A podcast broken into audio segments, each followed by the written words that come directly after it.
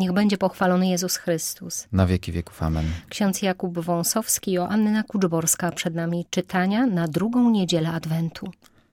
Czytanie z księgi proroka Izajasza. Wyrośnie różdżka z pnia Jessego, wypuści odrośl z jego korzeni i spocznie na niej duch pański, duch mądrości i rozumu, duch rady i męstwa, duch wiedzy i bojaźni pańskiej.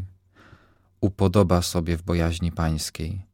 Nie będzie sądził z pozorów, ani wyrokował według pogłosek. Raczej rozsądzi biednych sprawiedliwie i pokornym w kraju wyda słuszny wyrok. Rózgą swoich ust uderzy gwałtownika. Tchnieniem swoich warg uśmierci bezbożnego. Sprawiedliwość będzie mu pasem na biodrach, a wierność przepasaniem lędźwi. Wtedy wilk zamieszka wraz z barankiem. Pantera z koźlęciem razem leżeć będą, cieleł i lew paść się będą pospołu i mały chłopiec będzie je poganiał. Krowa i niedźwiedzica przestawać będą z sobą przyjaźnie, młode ich razem będą legały. Lew też jak wół będzie jadł słomę. Niemowlę igrać będzie na gnieździe kobry. Dziecko włoży swą rękę do kryjówki żmii. Zła czynić nie będą, ani działać na zgubę po całej świętej mej górze, bo kraj się napełni znajomością Pana, na kształt wód, które przepełniają morze. Owego dnia to się stanie. Korzeń Jessego stać będzie na znak dla narodów. Do niego ludy przyjdą poradę i sławne będzie miejsce jego spoczynku.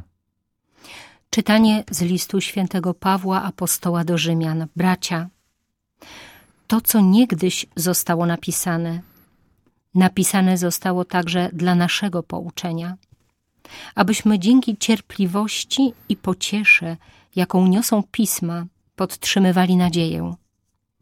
A Bóg, który daje cierpliwość i pociechę, niech sprawi, abyście wzorem Chrystusa te same uczucia żywili do siebie i zgodnie jednymi ustami wielbili Boga i Ojca Pana naszego Jezusa Chrystusa.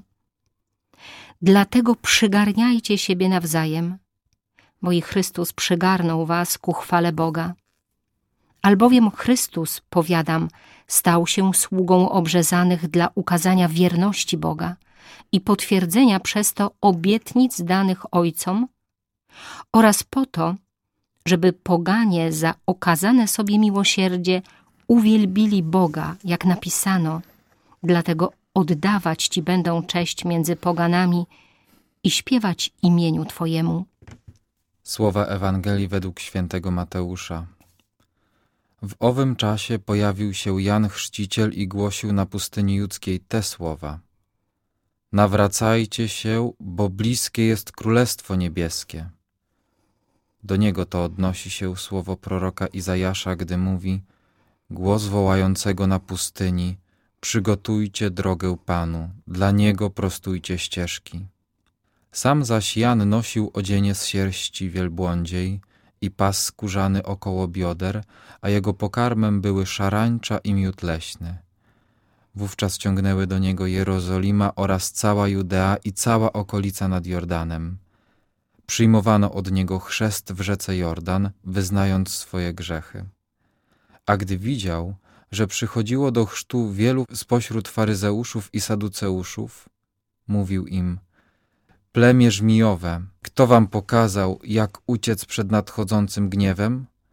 Wydajcie więc godny owoc nawrócenia, a nie myślcie, że możecie sobie mówić: Abrahama mamy za ojca, bo powiadam wam, że z tych kamieni może Bóg wzbudzić dzieci Abrahamowi.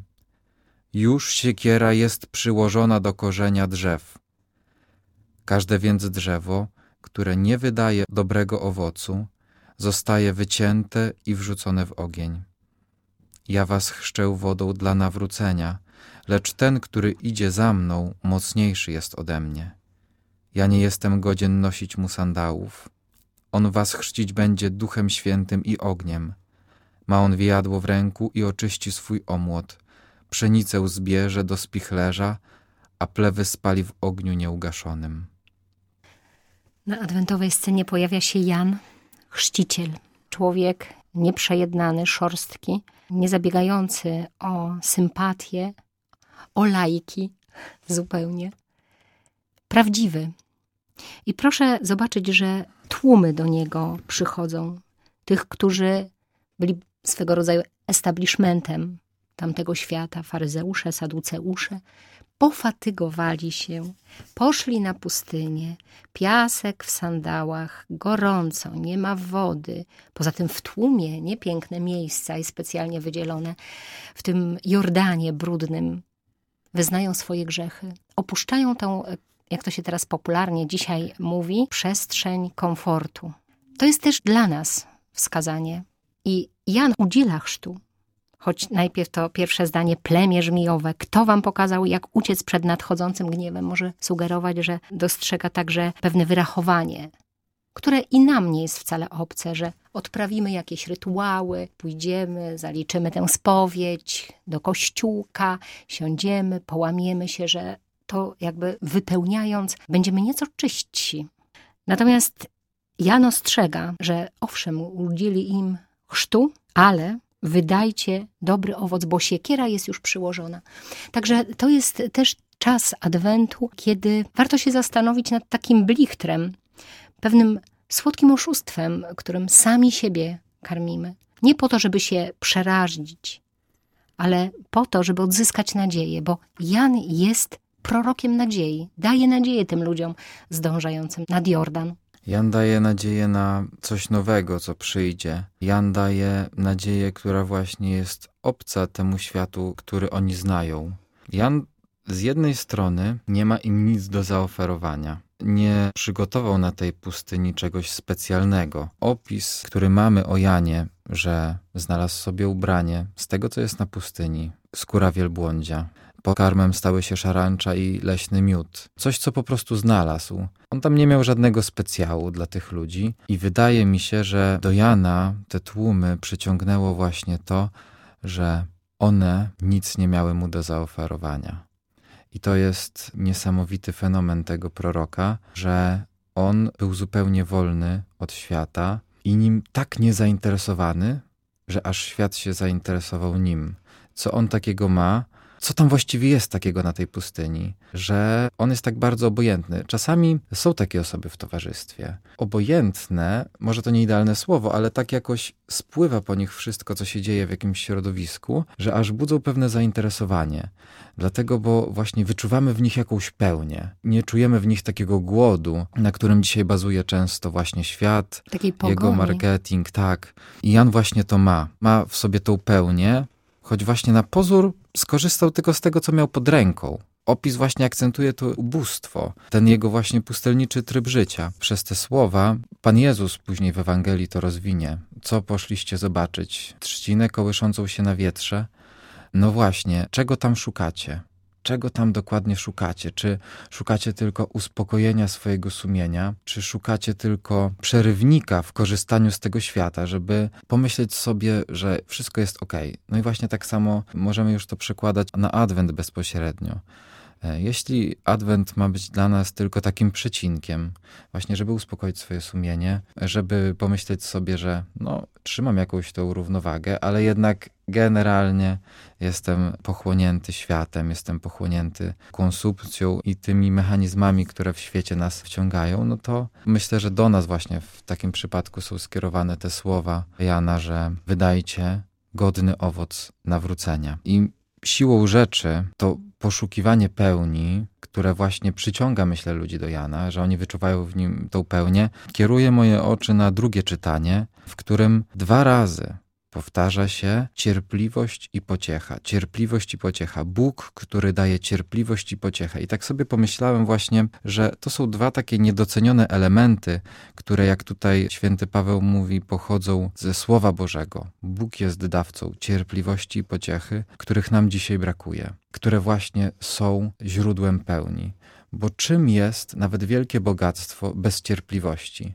Widzimy dziś ludzi zniecierpliwionych. W sobie widzimy tą niecierpliwość, kiedy pożądanie nasze jakichś rzeczy, jakichś przyjemności sprawia, że w takim zniecierpliwieniu to przeżywając, nie jesteśmy w stanie się nasycić.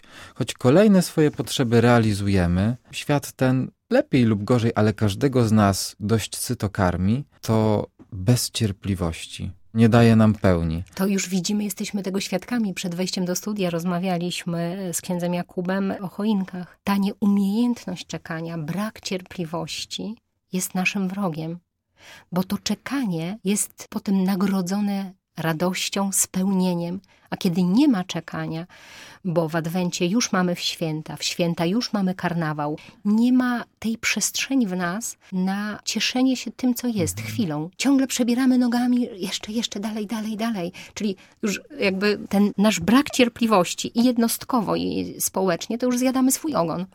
Tak, i drugi element, że jeszcze wrócę do mhm. tekstu świętego Pawła, pociecha. Bardzo piękne słowo, mi się ono bardzo podoba. Pociecha, że ktoś został pocieszony, że w czymś doznałem pociechy, jest takie sformułowanie. Ile dzisiaj mamy takich relacji, ile takiego szukania właśnie w kontakcie z drugim człowiekiem, takiego naszego wewnętrznego głodu, którego właśnie w relacjach nie jesteśmy w stanie zaspokoić, bo właśnie brakuje w tych naszych spotkaniach takiej pociechy, takiego pokoju, który by płynął z tego spotkania z drugim człowiekiem, też pociechy, która może płynąć z ciszy, też z samotności, drugi biegun. I tutaj święty Paweł mówi, że ta pociecha też jest darem Pana Boga, pochodzi od Niego. I tak jak sobie właśnie myślę o mojej takiej wewnętrznej gonitwie za tym światem, za tym, jak on potrafi mnie skutecznie podjudzić e, w jakiejś takiej porządliwości, najprostszej nawet, to często na końcu tego biegu no nie ma pociechy na końcu. Jest rozczarowanie. Nawet depresja pewna, apatia, bo... E, rozczarowanie, tak. Najzwyczajniej to, to właśnie, rozczarowanie. Tak, że spodziewałem się. I mówimy, I mówimy, że święta, święta i po świętach. Na razie jest jeszcze, że tak powiem, dość młody czas Adwentu, ale to też przeleci. Jak e, nie zdobędziemy się na cierpliwość pewną, i na pewną taką właśnie głębię, która będzie kosztowała. Tutaj znowu do tych słów Jana można wrócić, który nas mobilizuje do jednak wejścia w głąb, nie takiego powierzchownego uciszenia w sobie jakiegoś tam niepokoju, może lekkich wyrzutów sumienia, no że jakoś tam trzeba ten adwent przeżyć, no to będzie prowadziło do pustki i będzie faktycznie święta, święta i po świętach. I jak Pan Jezus przyszedł, tak samo i szybko sobie pójdzie, można brzydko powiedzieć. A my będziemy szukali kolejnych zabawek, które mają nasz głód wewnętrzny i pustkę zapewnić. A każde święto Bożego Narodzenia to jest szansa na to, że Pan Jezus przyjdzie i zostanie. Tak sobie myślę, bo ten świat judzi nie tylko błyskotkami, rzeczami, przeżyciami. Przeczytałam niedawno kolejną myśl zapisaną przez Alicję Lęczewską ze swoich objawień. Pan Jezus mówi do niej coś, co mnie zszokowało, bo czasami możemy się zatracić w dobrych naszych planach, rzeczach, intencjach, że jesteś ciągle niezadowolona, mówi do Alicji, przebierasz nogami, bo boisz się, czy zdążysz pomóc, pojechać. Ja to mam, odnajduję w tym siebie. Czy zdążę pojechać, czy zdążę pomóc tu, tu, tu, tu, pomóc. Jestem ciągle w takim pośpiechu wewnętrznym, zewnętrznym, niezadowoleniu, bo najczęściej wszystkiego, co sobie tam zaplanuję, dobrego, nie zdążę. Pan Jezus mówi: stawaj przede mną każdego dnia wolna, oddaj się do dyspozycji. Zresztą wielu egzegetów w tą drugą niedzielę Adwentu podkreśla, że to nawrócenie, które się ma dokonać w nas znów, nie tylko z okazji Adwentu, bo my jesteśmy w tej drodze nawrócenia do końca y, życia. I to też nic nowego, ale warto te słowa przypomnieć. Musi zacząć się od myśli, nie od tego, co zewnętrzne, co też trudne. Nawet y, proszę nas źle nie zrozumieć, to nie jedzenie słodyczy, ja wiem, ile to może kosztować. Ale jeszcze trudniejsze jest poskromienie swoich myśli te słowa Jezusa do Alicji Lęczewskiej, jak to zrobić? Stanąć tak i nie mieć planów? Małe plany, mówi Pan Jezus do niej, to są Twoje małe plany. Właściwie dziś to jest świat niedoceniony, świat myśli, świat słowa, świat duchowy, bo wydaje nam się, że to, co się nie zadzieje w rzeczywistości przed naszymi oczyma, no to jest takie nie do końca realne. Natomiast, Nieproduktywne, to też takie modne słowo. Natomiast wszystko się zaczęło od słowa. Wiemy o tym dobrze. Bóg stwarza przez słowo i w nas, od słowa, które słyszymy, od słowa, które przyjmujemy do swojego serca, od myśli, która się staje naprawdę nasza, bo słyszymy myśl jako czyjąś i ona w pewnym momencie może stać się nasza. E, może się stać naszym głębokim przekonaniem. Od tego się wszystko zaczyna. I popatrzmy na pierwsze czytanie. Tam mamy opis rzeczywistości, która jak do tej pory po grzechu pierworodnym się nie zadziała. Taki idealny świat, idealnej zgody, wręcz takiej nienaturalnej, bo mamy naturę wywróconą do góry nogami. Mamy lwa, który je słomę. Wiemy, że lew nie został stworzony do tego, żeby jeść słomę, nie jest w stanie jej strawić, mówiąc już tak troszeczkę biologicznie. Natomiast mnie zachwyca właśnie piękno tej myśli, że w tym autorze, w Izajaszu, jest pewne marzenie. Izajasz patrzył na trudny los Izraela, patrzył na przemoc, taką drapieżność innych narodów wobec narodu Izraela i on tęskni właśnie za taką łagodnością, za takim światem, w którym będzie można być dobrym, będzie można podać serce na dłoni, nawet lew będzie jadł słomę. I on ten obraz, właśnie taki aż nienaturalny, formuje z pewnego marzenia. Tutaj wracam do tego, co pani powiedziała o tej myśli. W nim jest pewna idea, pewien piękny obraz, za którym on tęskni, i od tego się rozpoczyna cały proces. To nawet nie to, że on robi w sobie konkretne postanowienia, że on sobie układa plan, jak to będzie wszystko wyglądało. Nie, w nim jest marzenie o takiej pięknej, łagodnej rzeczywistości. Wydaje mi się, że dziś też naszą bolączką taką jest to, że my nie marzymy, tak naprawdę nie marzymy o tak pięknym świecie, nie marzymy o raju. Nie marzymy o tym, że ta rzeczywistość nasza może się zmienić. My niby wierzymy, że Pan Bóg jest, że Pan Bóg może coś zadziałać, ale z drugiej strony, ileż dzisiaj, ja właściwie w mediach społecznościowych nie znajduję takiego źródła, które nie pogrążałoby się w takim fatalizmie. To są prognozy pokazujące, że nasz świat jest na jakiejś równi pochyłej, zagrożenie, tu podwyżki, tu się coś wali, tutaj coś już splajtowało, tu pozamykali firmy.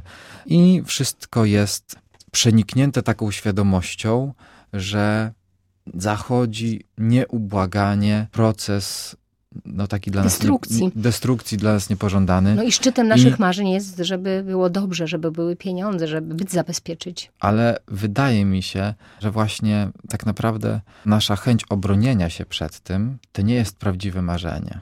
Proszę zauważyć jeszcze raz na właśnie nienaturalność tego opisu, który porywa, który ma moc porwać. Tęsknię za takim światem w którym będę mógł dać drugiemu człowiekowi serce na dłoni, bo wiem, że mnie nie skrzywdzi. To jest piękny świat.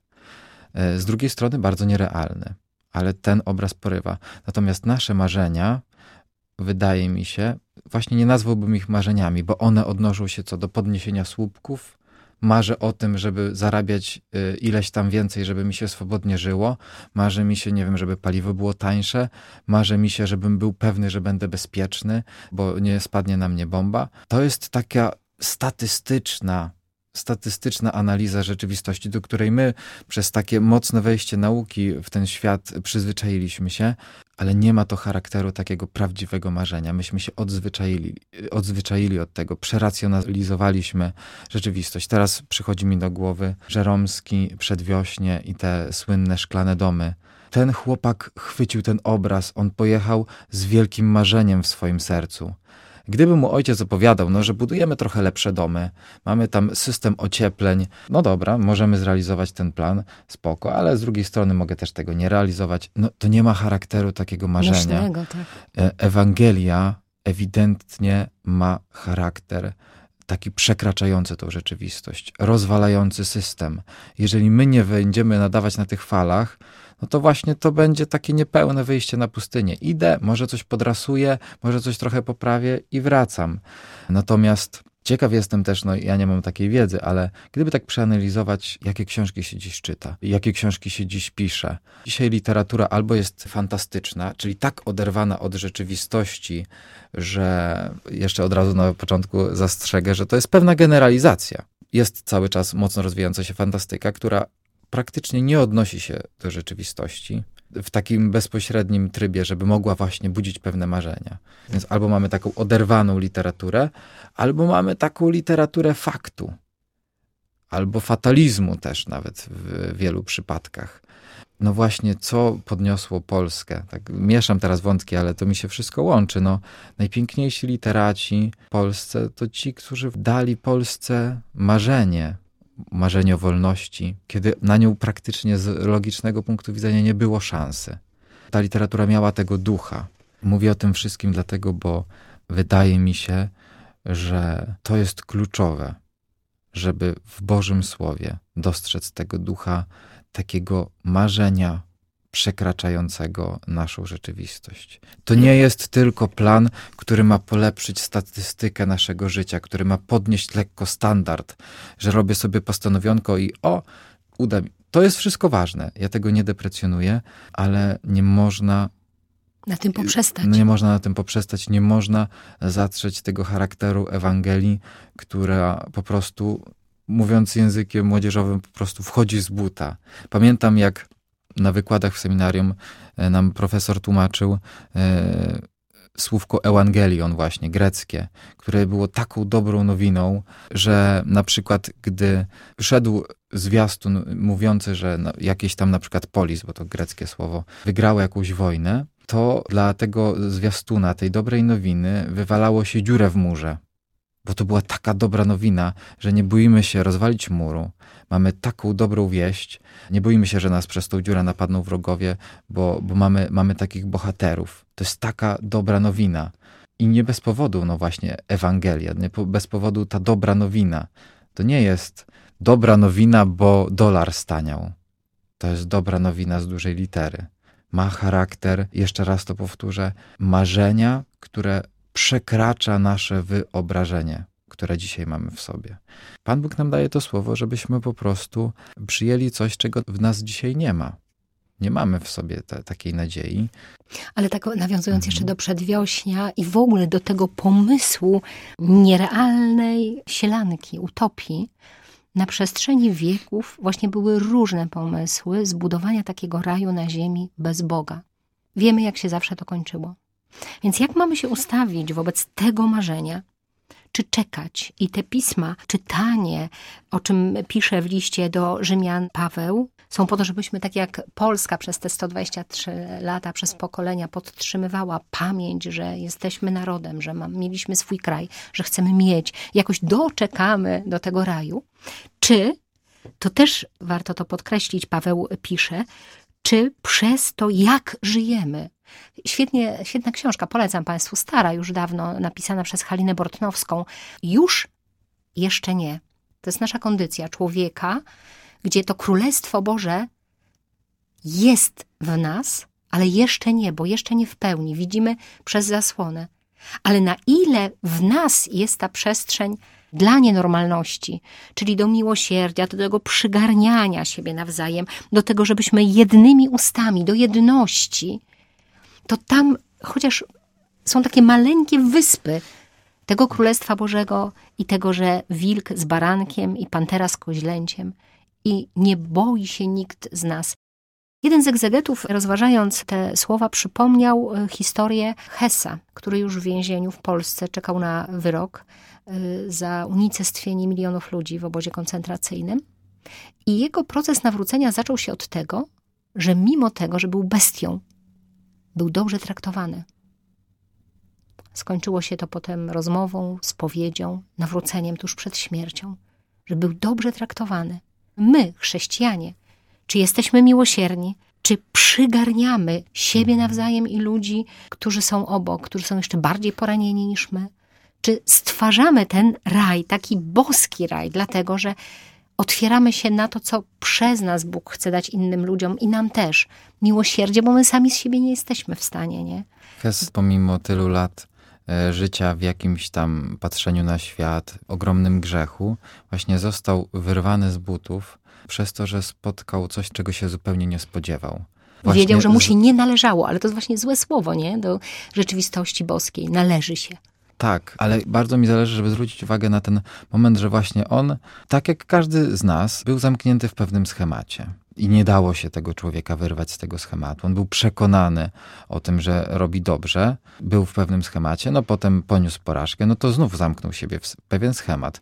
No teraz skoro ja jestem na dole, ja poniosę za to karę, oni się na mnie zemszczą, a nagle widzi, że oni nie mają takiego bestialskiego nastawienia. I to właśnie sprawiło, że jak on został wyprowadzony na tą pustynię, można tak powiedzieć o tym więzieniu, które odbył przed, przed karą śmierci, że tam spotkał właśnie coś, czego się nie spodziewał.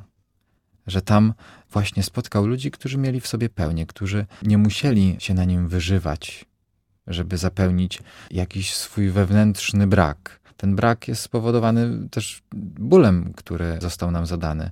Jeżeli komuś została zabita rodzina, no to pojawia się chęć zemsty. A właśnie, tak jak święty Jan, jest interesujący.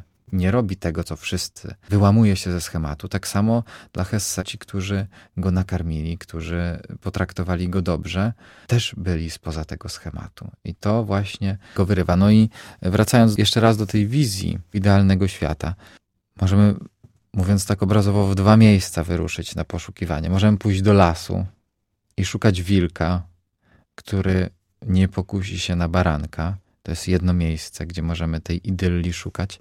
A drugie miejsce to jest nasze wnętrze. I znowu łączy się to z drugim czytaniem, właśnie z tym Bogiem, który daje pociechę w naszym sercu. Ostatnio Rozmawiałem z jedną kobietą, która, mówiąc tak naj, najprościej, odczuwa już mocno skutki tego uboga, jak świat się zmienia. Jest jakby na pierwszej linii frontu tych, którzy odczują skutki tego, że jest biedniej, że jest mniej pieniędzy, że koszty życia rosną. I powaliła mnie na ziemię jej taka nadzieja i jej sposób patrzenia na to. Kobieta z takim pokojem, podchodząca do życia.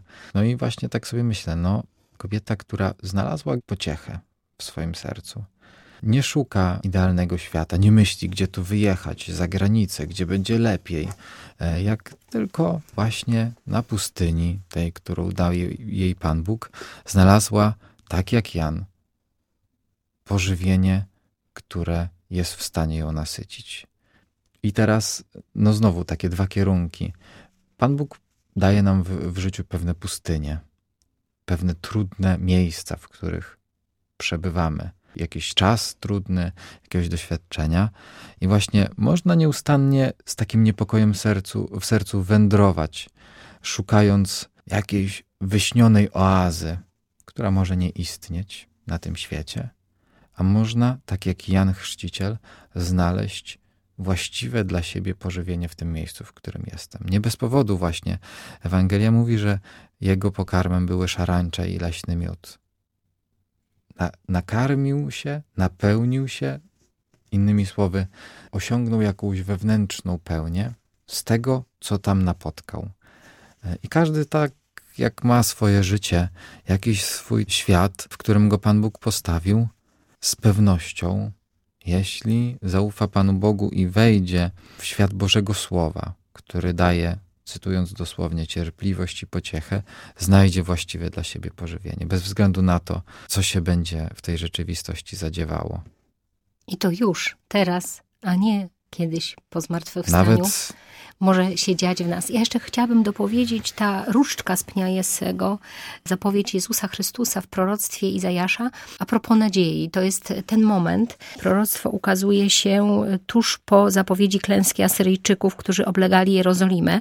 Zwycięstwo Boga nad nimi porównuje do złamania silnym wiatrem i wycięcia siekierą potężnego lasu, ale spustoszenie Asyryjczyków, którzy okupują Judę, dotknie też dom Dawida. Dlatego jest on porównany do ściętego drzewa, do samego korzenia i pnia.